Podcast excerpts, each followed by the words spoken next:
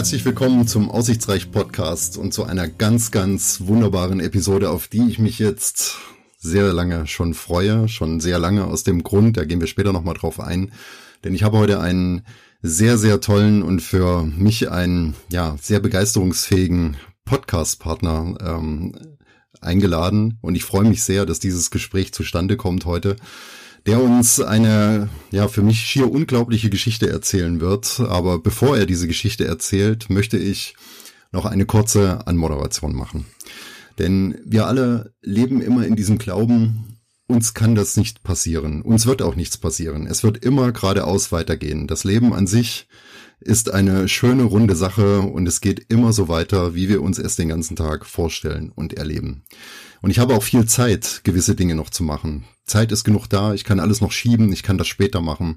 Doch was ist, wenn innerhalb einer Sekunde sich alles verändert? Was ist, wenn das ganze Leben sich mit einmal um 180 Grad dreht, nichts mehr so ist, wie es vorher war? Wenn ich meinen Job nicht mehr ausführen kann, wenn ich meine sozialen Kontakte ganz anders darstellen muss, wenn ich mein geliebtes Hobby nicht mehr ausführen kann, Darum geht es heute in dieser Episode vom Aussichtsreich Podcast mit einem ganz wunderbaren Gesprächspartner und Keshi, ich kann es nur noch mal sagen, herzlichen Dank, dass es zu diesem Podcast-Interview heute kommt. Ich darf euch vorstellen und präsentieren den wunderbaren Keshi, Cap abgefahren für viele von euch, die ihn von Instagram kennen. Das ist der Carsten Arndt, der heute Ja gesagt hat, ich möchte nach einer langen, langen Zeit, und da gehen wir gleich drauf ein, warum das so lang ist, endlich im Aussichtsreich Podcast mit dem Andi ein Interview aufnehmen. Keshi, herzlich willkommen im Aussichtsreich Podcast. Guten Morgen und vielen Dank für die Einladung. Ja, guten Morgen. An einem Sonntagmorgen sitzen wir hier mit Kaffee ganz entspannt. und ich freue mich wirklich über die Maßen. Die letzten 14 Tage, wir hatten ja ein Vorgespräch. Ich konnte es kaum erwarten, dass es heute dazu kommt. Keshi, wie sah es bei dir vor drei Jahren aus? Was hast du heute vor drei Jahren gemacht, gedacht und gefühlt? Heute vor drei Jahren exakt kann ich also ganz genau sagen, äh, war wie einer von vielen Tagen seit meinem Unfall, wo ich bewegungsunfähig im Bett gelegen habe, tatsächlich. Darauf gewartet habe, dass irgendjemand zu Besuch kommt, weil es kam am Anfang, oder es kam am Anfang tatsächlich oft Besuch von vielen, vielen Menschen, mhm. Die uns äh, unterstützt haben, aber bewegungsunfähig im Bett gelegen, mit ja einem gewissen Kampfesgeist und dem Wunsch äh, ja nach Normalität. Hm. Bewegungsunfähig, weil du, und ähm, äh, hier möchte ich dich bitten, dass wir da vielleicht ein bisschen näher drauf eingehen, um die Community hier mitzunehmen, mhm. weil du einen sehr schweren Radunfall hattest. Äh, vielleicht vor dem Unfall, dass du nochmal deine persönliche Situation äh, darlegst, also dein geliebtes Hobby, das war ja mehr als nur Hobby, das war ja deine Passion, dein Leben sozusagen. Du bist äh, mhm. begeisterter Radrennfahrer äh, gewesen. Äh, magst du uns da nochmal mitnehmen in die Zeit vor dem Unfall? Genau, also ich bin, eigentlich habe ich als Läufer gestartet, weil ich unbedingt abnehmen wollte. Und bin auch sehr gerne gelaufen und ähm, irgendwann hat das Laufen nicht mehr so richtig ausgereicht. Ja. Ich hatte aber auch Probleme äh, mit der Leiste, dass die beim nach dem Laufen wehgetan hat. Und da bin ich in die sehr fähigen Hände eines ähm, ja, Rad- oder Vater eines Radprofis gekommen, der mich auf dem Rad gesehen hat und sich oder der Meinung war, in mir den geborenen Zeitfahrer zu sehen. Mhm. Und ich äh, hatte damals eigentlich eher so immer gedacht, Triathlon, das wäre ganz interessant. Das war so die Phase, wo jeder Triathlon machen wollte oder als es damals anfing. Und der wollte aber tatsächlich nur Zeit fahren. Und da es mit dem Laufen nicht geklappt hat, war das, da war ich der ideale Partner für. Und der hat mich dann also wirklich von Grund auf trainiert es war ein hartes Training, aber es hat echt Spaß gemacht. Ne? Also es war nie so, dass ich aufs Rad gestiegen bin. Gut, gab bestimmt mal einen Tag, aber es war tatsächlich so, dass ich gerne aufs Rad gestiegen bin und auch gerne das gemacht habe, was er mir quasi gesagt hat, mhm. auch wenn ich es am Anfang nicht verstanden habe, warum ich bestimmte Trainings mitfahren musste. Aber das hat mich doch ziemlich gestärkt und zu einem guten Zeitfahrer gemacht. Mhm. Und irgendwann wächst natürlich auch der Wunsch an Veranstaltungen mitzufahren bei richtigen Rennen. Und das hat sich da oder hat damit angefangen, dass ich also reine Zeitfahren gefahren bin. Mhm. Nur irgendwann war auch der Wunsch, da mal so ein Straßenrennen zu fahren. Mhm. Und dann habe ich mein erstes Straßenrennen in ja, das Ulmax-Rennen gefahren. Das war eine Kombination aus Straßenrennen und einen Tag zuvor ein Zeitfahren. Und da habe ich dann so ein bisschen Blut geleckt. halt wirklich in der Gruppe zu fahren und wirklich schnell durch die Straßen zu fahren. In der Gruppe. Beim Zeitfahren ist man ja oft alleine mhm. unterwegs. Und ja, damit, das war so mit das letzte Rennen im Jahr 2018 dann. Mhm. Und 2019 bin ich dann in die Saison gestartet ähm, in Malo. Das sind zwei Tage Rennen, das ist Scanhouse Cup. Und das sind zwei Straßenrennen. Der eine am Sam Freitag, nee, Entschuldigung, jetzt bin ich falsch. Der ist, der ist am Samstag gewesen. Entschuldigung, genau, am Samstag mhm. ist das erste Rennen durch die Stadt von Marlow. Das ist ein Rundkurs, der ziemlich tricky ist und auch ziemlich gefährlich. Und der ist richtig gut gelaufen.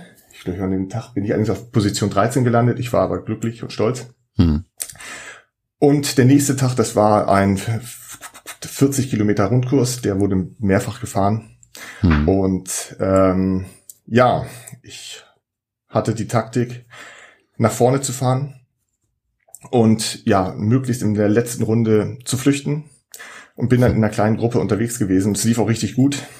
Und 17 Kilometer vor Ende verirrte sich dann ein Autofahrer, der dort nicht wirklich was zu suchen hatte auf die Rennstrecke. Und ich hörte noch neben mir jemanden rufen, Achtung Auto. Dann fuhr mir vorne einer ins Rad und ja, mit bei 60 km abzusteigen ist schon mal unschön. Mhm. Und dann weiß ich nur noch, dass ich ja auf der Straße gelegen habe und der Hintermann mir über den Rücken gefahren ist. Ähm, das nächste, woran ich mich erinnere, ist, dass ich mein Rad wieder aufgehoben habe. Hinten war eine Speiche gebrochen, die habe ich rausgerissen. Dann hielt auch schon der Krankenwagen. Den Krankenwagenfahrer habe ich ziemlich laut angepöbelt und angeschrien, weil ich nicht mehr wirklich Herr meiner Sinne war. Das habe ich aber in dem Moment gar nicht so wahrgenommen. Mhm. Bin wieder aufs Rad gestiegen und bin weitergefahren. Hab keine Leistung mehr gehabt und hab kaum noch Luft bekommen, aber es war mir egal. Also ich bin nicht weitergefahren. Ich habe noch drei Fahrer überholt, bin dann den Berg hochgefahren, kurz bevor es nach Marlow reingeht und erinnere mich, dass dort eine Fotografin stand und die sollte mich fotografieren an dem Tag und die mhm. setzte die Kamera ab, die machte keine Fotos und ich habe nur gedacht, was stimmt mit der nicht? Ne? Ich irgendwas scheint hier nicht in Ordnung zu sein. Hm. Und die Zieleinfahrt nach Marlow, die ist, äh, das ist eine Kopfsteinpflasterpassage in Berg hoch und man bleibt eigentlich bei Kopfsteinpflaster im Sattel, damit das Rad nicht wegbricht. Und ich bin aber hm. geistesgegenwärtig aus dem Sattel gegangen, weil ich eh kaum noch Kraft hatte. Hm. Und oben im Ziel hat man dann schon auf mich gewartet. Man hat mich vom Rad runtergehoben, unter Protest. Und ich weiß, dass ich dann äh, mein Rad vor das Rathaus geschoben habe, habe mich da auf die Treppe gesetzt. Ich habe erstmal, ich war sauer, ich war wütend, weil es hat mich tatsächlich den Sieg gekostet. Gut, wer weiß, was noch passiert wäre. Hm. Habe meine Freundin angerufen, habe ihr erzählt, was ab, was passiert ist, und die hat geistesgegenwärtig auf mich eingeredet, weil ich wollte mich ins Auto setzen, ich wollte nach Hause. Ich war beleidigt, ich war enttäuscht. Ja. Und sie hat auf mich eingeredet und gesagt, geh mal zu den Sunnies, weil da habe ich es festgestellt, mein Trikot war nicht wirklich mehr vorhanden. Ich habe stark geblutet und sie meinte, ich soll mein Auto nicht äh, vollbluten. Und ich glaube, sie hat schon geahnt, dass da irgendwas nicht in Ordnung ist. Mhm. Na, ich bin zu den Sunnies, die haben auch relativ schnell begriffen, dass ich nicht mehr ganz zurechnungsfähig bin. Haben dann auf mich eingeredet. Und um die ganze Geschichte mal abzukürzen und den Podcast nicht zu sprengen, es endete da mit einer Fahrt in, im Krankenwagen fixiert mit, wie sagt man, Stiffneck. Ich habe Panik bekommen. Der Instagrammer, bei dem ich damals in Greifswald übernachtet habe, hab, der hat mein Fahrrad in mein Auto äh, gelegt, hat dann meine Sachen aus dem Auto mitgenommen, hm. ist hinterher ins Krankenhaus gefahren, obwohl er keine Zeit hat. Er wollte sich damals mit einem Mädchen treffen und er hat sich die Zeit genommen. Und dann kam ich ins Krankenhaus und äh, der Arzt, der mich dort untersucht hat, das, ja, es war Sonntag. Ich glaube, der hatte nicht so richtig Lust, aber er war sehr, sehr unhöflich. Hm. Und ich musste dann zum Röntgen und ich bin auch noch selber aufgestanden wieder. Hab mich dann da auf die Barre gelegt zum Röntgen und der kam dann rein und dann hat er eben, ja, ich würde mal sagen, Sie fahren heute nicht mehr nach Hause, ne? Und ich denke, ne, ich sag, was, ne, was ist denn los? Und ja, Sie haben einen Wirbel gebrochen. Ja, dann habe ich das erste Mal geheult. Dann mhm. haben sie mich hoch aufs Zimmer gebracht, haben mich ruhig gespritzt, dass ich mich nicht bewege. Mhm. Da habe ich dann weiter geheult. Dann kam der nette Instagrammer rein und hat mir meine Sachen gebracht sagte, er hat nicht viel Zeit. Meine erste Frage war, weil mein Handy fast leer war, ob er, ja, er hatte dran gedacht, ein Handy-Ladekabel. Das war also für mich damals Gold wert. Und ja, ich hab, weiß, dass ich alleine im Zimmer gelegen habe. Draußen hat es leicht geregnet. Es war ein grauer Tag, es war sehr windig und ich habe geheult und ich habe geheult und ich habe geheult. Ich habe zu Hause angerufen, ich habe gesagt, ich komm erstmal nicht nach Hause, ich habe einen Wirbel gebrochen. Wir müssen erstmal abwarten. Und mein nächster Gedanke war tatsächlich, Mensch, äh, morgen geht eine Arbeitskollegin von mir eigentlich in Urlaub. Mhm. Ich habe damals die Küche geleitet, weil mein, mein Chef krank war. Ja. Die habe ich angerufen und habe gesagt, du, du kannst nicht in Urlaub, ich muss im Krankenhaus bleiben. Hm. Das hat sie dann auch gleich sehr ernst genommen, weil damit macht man ja auch keine Scherze. Und ich bin eigentlich dafür bekannt, dass ich ein sehr lustiger Typ bin. Wohl wahr. Du warst zu dem Zeitpunkt ähm, noch Koch, wenn ich das da sagen darf. Da war ich noch Koch, genau. genau. Ich habe ähm, genau als Koch gearbeitet, mhm. äh, als, als Schaukoch äh, in der Betriebsverpflegung bei der Edeka in der Zentrale und habe auch echt Spaß an meinem Job gehabt. Ne? Also mhm. reden kann ich und ich kann halt eben auch sehr gut dem Kunden das verkaufen, was ich möchte, wenn ich gemerkt habe, dass irgendwie ein Essen knapp wird. Ne? Also wenn es ums Reden geht, bin ich ein echter Künstler. genau, und die Nacht kann ich mich nicht so richtig erinnern. Also die Drogen, die ich bekommen habe, die waren gut. Nächsten Tag kam ein Arzt rein, der sagte, ja, wir müssen noch mal untersuchen. Und dann müssen sie sich entscheiden, ob sie ein, ja, so ein Gipskorsett bekommen und dann ein knappes Jahr liegen oder ob sie sich operieren lassen. Und für mich stand fest, äh, ich möchte gerne nach Hause. Und ein weiterer Arzt sagte dann, ich, er traut dem Ganzen nicht, er möchte bitte, dass ich nochmal runterkomme. Und dann haben sie mich nochmal geröntgt, dann kamen sie hoch und sagten bloß, äh, Situation hat sich gerade geändert. Sie haben äh, zwei gebrochene Brustwirbel, Brustwirbel und einen gebrochenen Lendenwirbel gefunden, mhm. die ja so in Mitleidenschaft gezogen worden sind. Die Dornfortsätze sind weggebrochen. Es bleibt nur die Operation als Option über. Und ich sollte dann die Entscheidung treffen, ob ich nach äh, Rostock gehe oder nach Stralsund. Und dann habe ich gesagt, ja, ich, ich komme hier aus Schleswig-Holstein, ich möchte schon gern nach Hause. Zahlt natürlich die Krankenkasse nicht. Sie zahlen ja nur das nächstgelegene Krankenhaus, das für so, so eine Operation vorgesehen ist, ja. spezialisiert ist. Und meine Eltern hatten dann die Idee, mal einfach bei der Krankenkasse so ein Rettungshubschrauber kosten würde, so ein Einsatz, damit ich in die Nähe wenigstens komme, weil ich mhm. war halt eben doch weiter weg von zu Hause. Unbezahlbar. Es ist einfach ja, ich habe mich dann dafür entschieden, Rostock wollte quasi äh, von beiden Seiten die Wirbel verschrauben, also einmal durch den Bauchraum und einmal durch den Rücken oder von hinten, ja, hinten durch den Rücken und mhm. zementieren. Das wäre ähm, so eine endgültige Lösung gewesen. Und in Stralsund wäre die Option gewesen, nur durch den Rücken zu operieren. Und ich habe mich dann für Stralsund entschieden, bin auch sofort an dem Tag noch verlegt worden, habe den Chefarzt kennengelernt, der mich operieren sollte. Und es war definitiv die richtige Entscheidung, dann nicht nach Rostock zu gehen. Und bin dann heute vor, oder vor drei Jahren, vor 16 Tagen operiert worden. Unter Protest. Ja. Habe allerdings, und das ist das Interessante, man hatte mir damals vorausgesagt, dass für den Fall, dass ich wieder laufen kann, mhm. dass es mir wohl nicht mehr möglich sein wird, einen Pfannenwender anzuheben. Mhm. Und ich habe angefangen zu heulen und habe denen gesagt, äh, ich werde wieder auf dem Rennrad sitzen. Das mhm. ist also wirklich, das ist das Ziel, das ich anstrebe. Und ja, dann habe ich wieder Drogen bekommen und war nicht mehr Herr meiner Sinne. Zu dieser Zeit, ähm, also wir kennen uns ja von Instagram, muss man sagen. Äh, wir hatten mhm. damals auch immer schon mal so einen Austausch, gegenseitig mal die Bilder geliked oder auch mal Respekt gegeben für die sportlichen Leistungen, die wir da hatten. Also ich habe ja deinen Kanal wirklich geliebt. Äh, ich habe dich sehr gemocht für deine Bilder, die du da immer äh, hochgestellt hast, für den Kampfgeist, den man den Bildern auch entnehmen konnte. Und äh, ich habe das sehr schockierend damals auch äh, zur Kenntnis genommen. Ich selber hatte ja damals mit Bandscheibenproblemen ja. zu tun, so dass wir uns da irgendwie auch gleich waren. ähm, und dann deine Geschichte so zu verfolgen, das war schon für mich wirklich sehr, sehr hart mitzuerleben. Ich glaube auch für viele andere, die deinen Kanal damals kannten. Und ähm, du hast da auch sehr großen äh, und sehr frühen Zuspruch bekommen auf deinem Kanal. Ja. Oh ja, also das Traurige ist, dass die Followerzahlen danach noch mehr angestiegen sind natürlich. Jeder, der davon mitbekam, ähm, ja, war dann, folgte mir dann mit einmal. Ich, für mich war das damals allerdings auch eine echte Stütze. Hm. Hm. Und ähm, ja, wie das halt eben so ist im Krankenhaus, wenn sie mit dir kein Geld mehr verdienen können, dann wirst du ja abgeschoben. Mhm. Und es war tatsächlich so, dass ich am 7. Mai bin ich wieder nach Hause gekommen. Und ähm, also ich weiß, ich, ich habe noch die, die Bilder tatsächlich, wie ich ähm, ja, Begleitung meiner Eltern äh, meine ersten Schritte gemacht habe. Mhm. Also es war, ich weiß, dass meine Freundin, die war zweimal im Krankenhaus. Ich wollte tatsächlich nicht besucht werden weil das ist, sagen wir so, es ist für die Seele ist es nicht schön, tatsächlich. Mhm. Also nicht zu wissen so richtig, wohin die Reise geht. Die Operation ist dann halt eben tatsächlich gut verlaufen.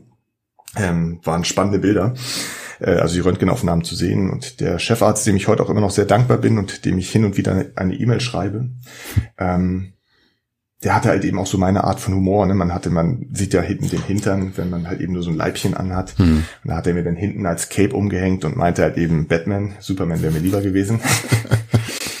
ähm, das, ich habe dann quasi angefangen, also es, der Tag nach der Operation, also ich bin nach der Operation auf die Intensivstation gekommen, weil ich mit einmal Fieber bekommen habe. Mm, und als ich von der Intensivstation wieder runterkam, kam auch schon das Physioteam mhm. die halt eben mir zeigen wollten, wie man richtig aus sich aus dem Bett rollt, quasi. Mhm. Das, ne, man kommt ja sonst ruckartig hoch, so wie man es normalerweise macht, aber erst die Beine rausbaumeln, also zur Seite legen, dann rausbaumeln, dass man sich aufrichten kann. Und das sollte ich an dem Tag lernen. Und ich wollte aber mindestens stehen. Ich wollte wissen, dass ich wieder stehen kann mhm. und auch das hat, es hat funktioniert und in dem Moment wollte ich natürlich auch so die ersten Schritte gehen, weil mhm. ich musste, ich musste es für mich einfach wissen, wie es quasi um mich steht und bin dann die ersten Schritte gegangen, bis ich auf die Schnauze geflogen bin und ähm, Hast du zu dieser Zeit ähm, ein Gefühl gehabt äh, überall in den Gliedmaßen oder war das ähm, war das nicht möglich? Äh, ich sag mal so, ich war so vollgepumpt mit Oxycodon. Äh. Hm. Also das Schlimme war tatsächlich, äh, ich habe alle drei Stunden so einen Schmerztropf bekommen. Das war mein erster Kontakt mit Drogen und ich muss sagen, das war das war der Hammer. Das war wirklich so, die, die rosa Wolke kam und es, es fühlte sich wirklich einfach gut an. Ja. Sobald das aber nachgelassen hat, war es die reinste Hölle und ähm, die Zeit zu überbrücken, bis man den nächsten Schmerzstoff bekommen hat. Das war teilweise manchmal, also mit Halluzinationen, gerade in der Nacht, mit mhm. Halluzinationen mhm. verbunden. Aber ähm, also wäre das ohne Schmerzmittel ähm, überhaupt nicht möglich gewesen auszuhalten? Na, mhm. Gar nicht, null. Mhm. Also es war, man muss sich vorstellen, ich habe da hinten zweimal 20 Zentimeter äh, Titanstangen in den Rücken bekommen und acht mhm. Schrauben. Ähm, ja, ich dachte, damals nur, wow, also ich habe dann den Namen Iron Man wegbekommen, fand ich auch äh, sehr geckig. Aus Captain abgefahren, dem Instagram-Namen wurde natürlich auch äh, basishalber Captain übergefahren, Captain angefahren und sonst was gemacht. Ja. Ich habe halt viel Humor und auch habe das auch mit Humor gesehen. Ähm, ja, bin dann wieder nach Hause gekommen in die Obhut meiner Freundin. Und ähm, ja, wir haben dann unten im Wohnzimmer quasi ein Krankenlager eingerichtet. Und da habe ich dann tatsächlich die erste Zeit nur gelegen, mhm. brauchte natürlich Hilfe, um auf Toilette zu gehen, aber auch um mich zu waschen, aber ansonsten gelegen, gelegen, gelegen. Mhm. Wenn ich überlege, dass ich am Anfang gedacht hätte, so ein Gipsbett und dann ein gutes Jahr in so einem Gipsbett einfach liegen, ohne Bewegung, das, das hält man gut durch. Nein, das mhm. äh, hätte ich nicht lange durchgehalten, tatsächlich. Hm. Das glaube ich. Ja, das glaube ich. Wo kam dein, äh, wo kam dein Wille her, wieder aufs Rad zu steigen? Kannst du dir das erklären heute? Angst vor meinem Trainer. Mhm, okay. nee, nein, nein. Also ernsthaft, ich weiß, also ich hatte schon immer einen ziemlichen Kampfgeist. Mhm. Und hier war es einfach so, den Weg, den ich bis dahin geschafft habe, also quasi so von so einem Niemand quasi mit einmal wirklich ein guter Sportler zu werden, ähm, den wollte ich nicht wieder aufgeben. Ein ausgezeichneter Sportler, wenn ich das dazwischen schieben darf. ja, ja, ja das, das ist tatsächlich so, dass ich wollte es allen zeigen. Ich wollte mhm. allen zeigen und, und, gerade weil die Ärzte gesagt haben, dass ich nicht mal wieder ein Pfannwender anheben kann. Das war für mich so der, dieser Protest einfach zu zeigen, doch ich kann das. Mhm. Und das ist, das werde ich halt ja nie vergessen. Das war immer wieder, wo ich gedacht habe, ich will denen zeigen, dass es geht, dass die mhm. sich getäuscht haben. Und ich mhm. bin froh, dass sie sich getäuscht haben, um mal da vorwegzugreifen. Mhm. Ja, da kommen wir nach, nachher noch dazu. Aber wann war dir denn klar, dass der Weg doch länger sein wird, als es dir lieb ist? Die Erkenntnis kam ziemlich schnell. Ja. ähm, also ich weiß, dass ich am zweiten Tag zu Hause, damals stand noch eins meiner Trainingsräder, also auf der Rolle stand unten im Wohnzimmer.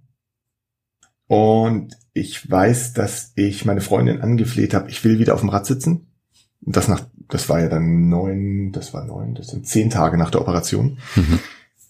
Und ich weiß, dass sie sehr gut damit zu tun hatte, mich davon zu überzeugen, mich nicht aufs Rad zu setzen. Und ich habe gefleht, ich habe geheult, ich habe geschrien, ich hm. ja, also der Arzt hatte damals äh, auch mit ihr ein Gespräch geführt, dass die Zeit, die jetzt auf uns zukommen wird, dass die zum Teil unschön sein wird. Also dass ich wahrscheinlich nicht mehr der bin, der ich mal gewesen bin, dass ich böse sein werde, dass ich beleidigend bin, dass ich ja ein anderer Mensch bin und daraufhin dachte sie damals nur, okay, dann ist ja alles wie immer.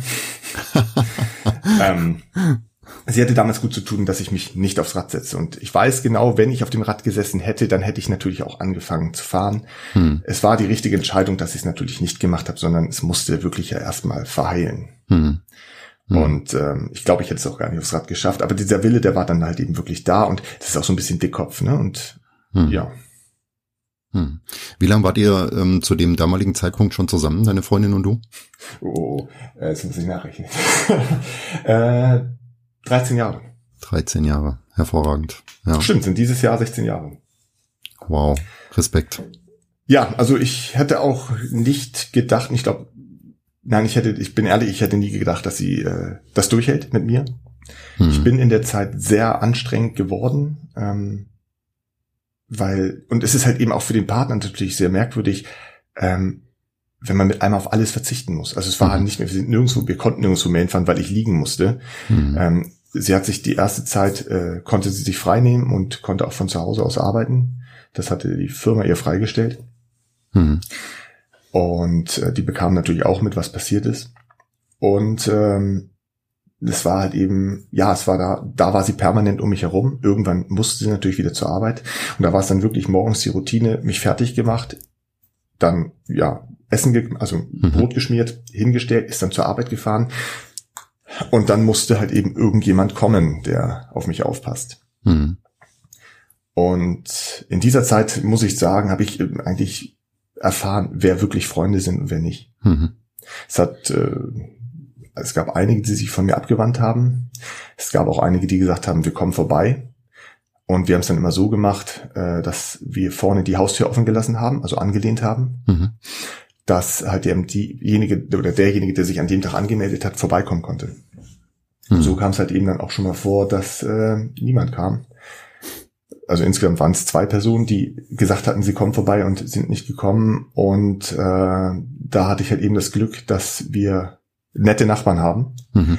Die haben wir in der Zeit halt eben sogar noch besser kennengelernt und äh, die haben uns auch mit mit Essen versorgt und haben dann halt eben auch, sind manchmal eingesprungen, wenn halt eben meine Eltern keine Zeit hatten. Hm.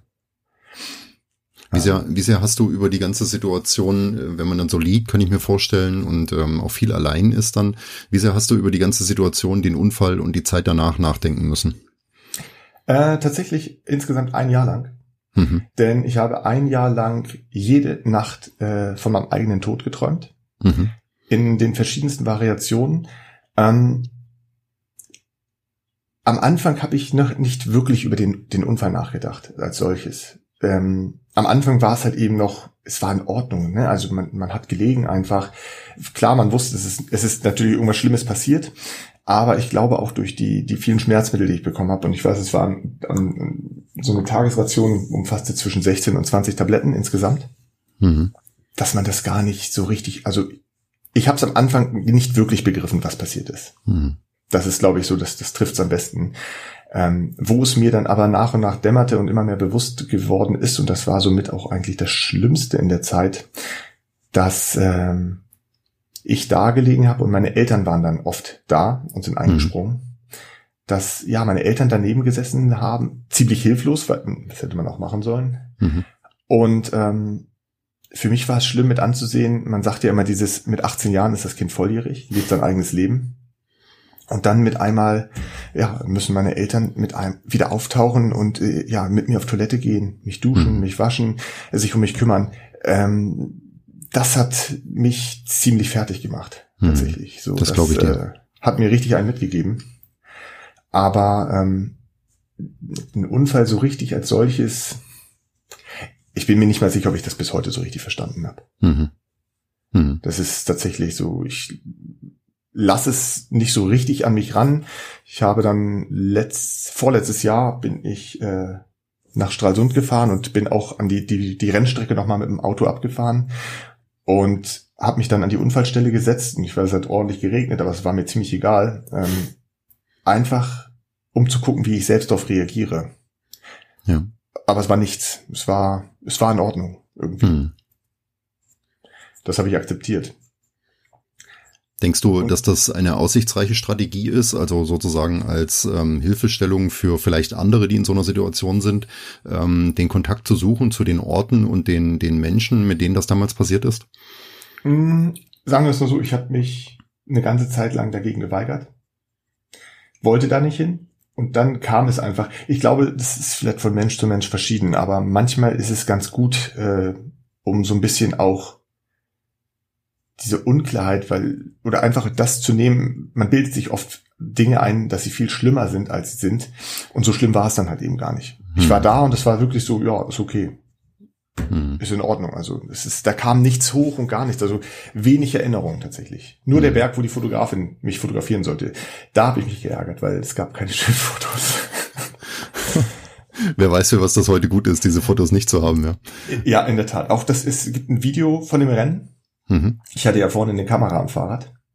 Da ich aber äh, quasi mit von vier, fünf, sechs anderen Fahrern, jetzt muss ich mal durchzählen, sechs anderen Fahrern umgeben gewesen bin, sieht man natürlich nicht wirklich was auf der Kamera. Die Polizei mhm. hat damals das Verfahren auch sehr schnell eingestellt. Der Veranstalter hat äh, damals sich äh, natürlich für den Unfall oder sich nach dem Unfall gemeldet. Sie hatten das mitbekommen, haben aber auch gleich klar gemacht, dass sie rechtlich nicht zu belangen sind, was ich auch nie vorhatte, weil es war alles regelkonform. Mhm.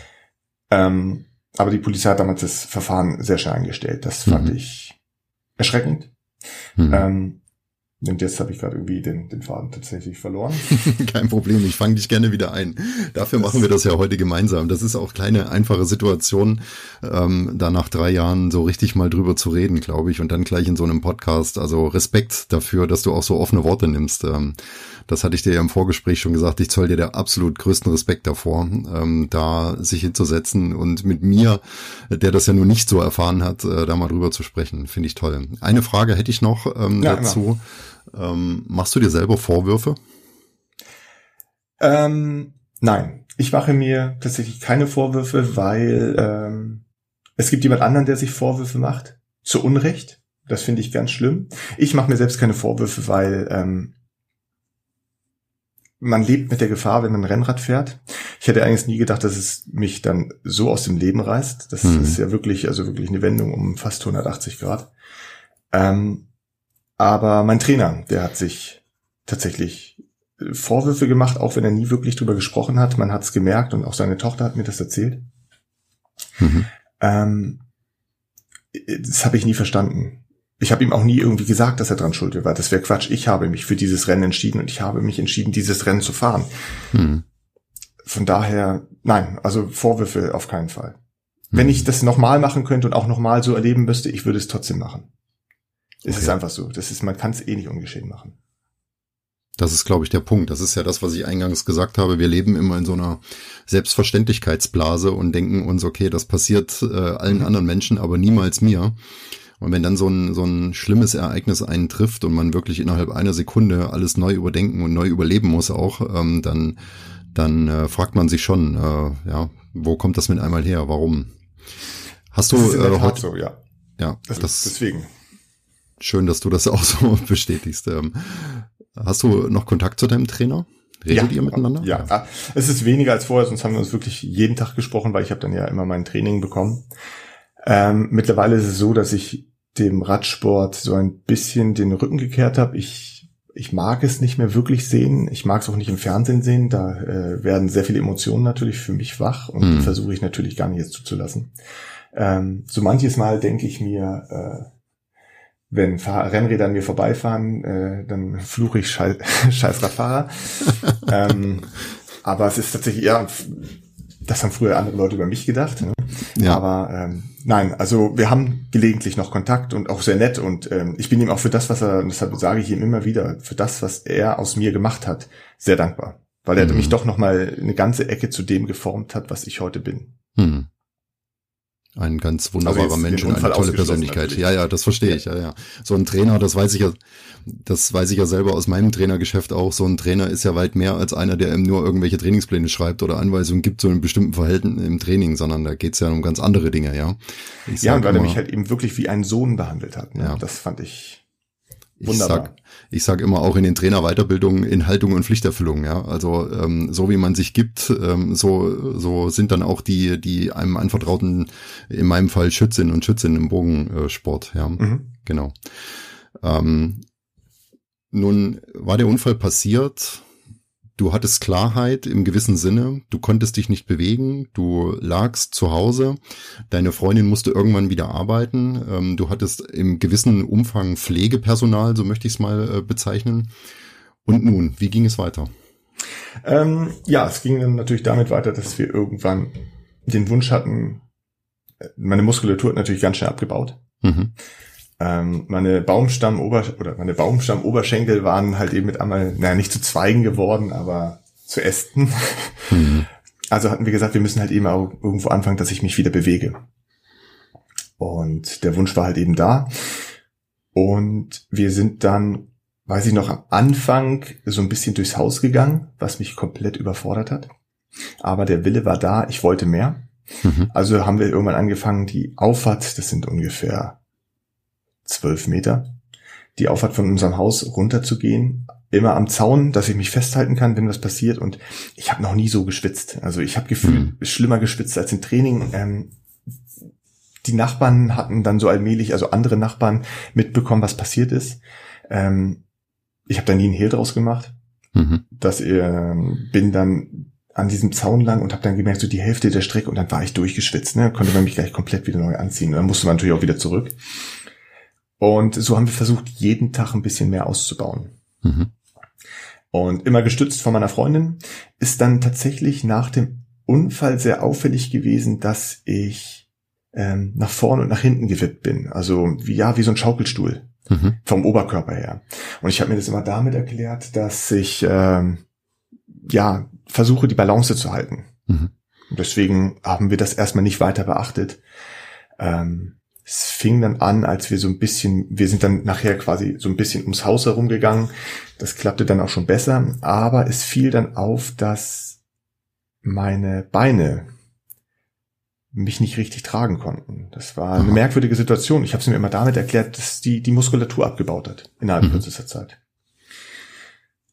Und ähm, bei den Spaziergängen fiel es dann immer häufiger auf, dass das rechte Bein wegknickte. Mhm. Also einknickte so tatsächlich, so dass man, ähm, ja, als würde man in die Knie gehen. Mhm. Und meine Freundin war mir damals also im doppelten Sinne eine ziemlich gute Stütze, weil sie mich dann quasi eingehakt hat, damit ich da oder damit ich nicht auf die Straße falle und das äh, um das Ganze so ein bisschen abzufangen. Und das wurde dann doch irgendwann so ein bisschen merkwürdig, weil das wurde tatsächlich nicht besser. Also habe ich mich dann im Juli entschieden, mal eine Neurologin aufzusuchen. Mhm. Und die stellte dann fest, dass die, also ja, das, die Informationen, die mein Gehirn an die Beine weitergibt, dass sie sich bewegen sollen, nicht immer vollends ausgefüllt werden. Ja. Also dass irgendwo eine Diskrepanz in der Wirbelsäule vorliegt. Und daraufhin habe ich dann Gehstützen bekommen oder Gehhilfen, Unterarm-Gehstützen, so heißen sie ja richtig, damit ich halt eben mich trotzdem bewegen kann. Aber man hat es halt eben, also ich habe es auch beim Gehen bemerkt. Und daraufhin bin ich, jetzt muss ich, ich musste ja noch zur Kur. Mhm. Die Kur, die lief ungefähr anderthalb Wochen. Ich habe angefangen, ähm, ja, wie krampfartige, ja, so, also ich konnte die Beine nicht kontrollieren. Die Beine haben sich von alleine bewegt und zwar mit mit richtig Kraft. Ähm, das war ganz merkwürdig, das konnte man kaum unter Kontrolle bringen. Daraufhin wurde die Kur abgebrochen, weil sie vermutet haben, dass neurologischer Schaden vorliegt. Und ja. da das von der Rentenversicherung nicht angemeldet gewesen ist, konnten sie die Kur nicht weiter ausführen. Ja.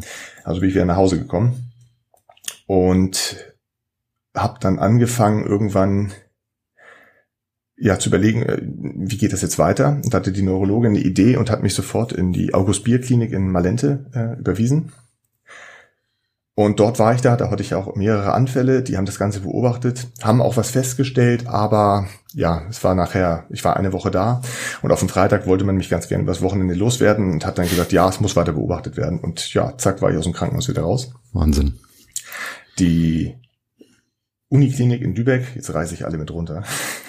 Die Uniklinik in Lübeck, die war damals total überfüllt. Ähm, die Ärztin, die hat auch was festgestellt, aber sie meinte, das reicht nicht, um im Krankenhaus zu bleiben. Ich soll halt eben, ja, gucken, mit Krankengymnastik kriegt man das alles in den Griff. Aha. Die von der Krankengymnastik wusste auch nicht, was sie machen soll. Und ähm, ja, es ist tatsächlich, und es ist bis heute geblieben, es, ich habe mich in all meiner Verzweiflung dann an den, den Operateur gewandt äh, und der sagte, ich soll vorbeikommen, ich soll all meine Unterlagen mitbringen. Diesen Chefarzt von damals, der dich operiert genau. hat. Mhm. Dr. Bernhard Fortmeier. Den Namen werde ich nie vergessen.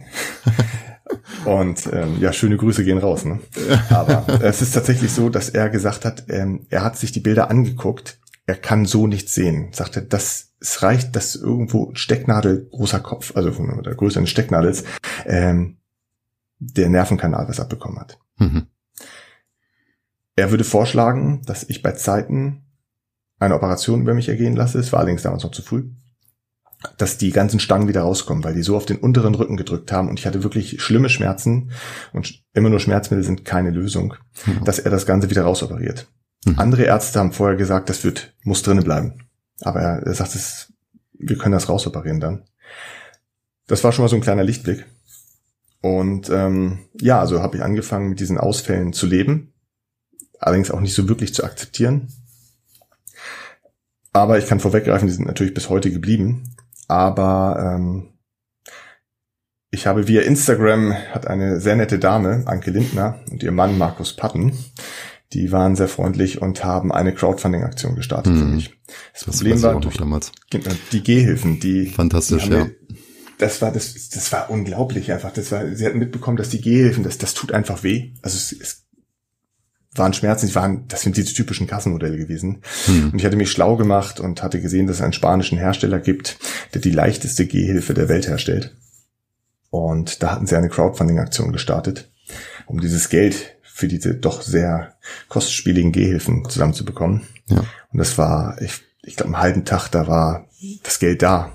Und es ging auch noch weiter und ich habe dann gesagt, nein, also bitte, ich möchte hier niemanden abzocken, die möchten bitte dann diese Aktion jetzt auch wirklich abbrechen, weil mhm das Geld reicht für die Gehhilfen. Ich, mhm.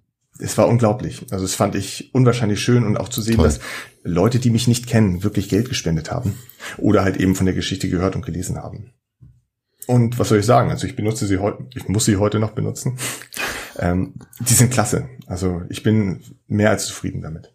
Ja. Das war eine tolle Aktion damals. Eine der wenigen Aktionen, wo ich sage, Mensch, soziale Netzwerke haben wirklich auch einen, einen positiven Nebeneffekt. In der Tat. Das hätte ich auch nie, nie erwartet.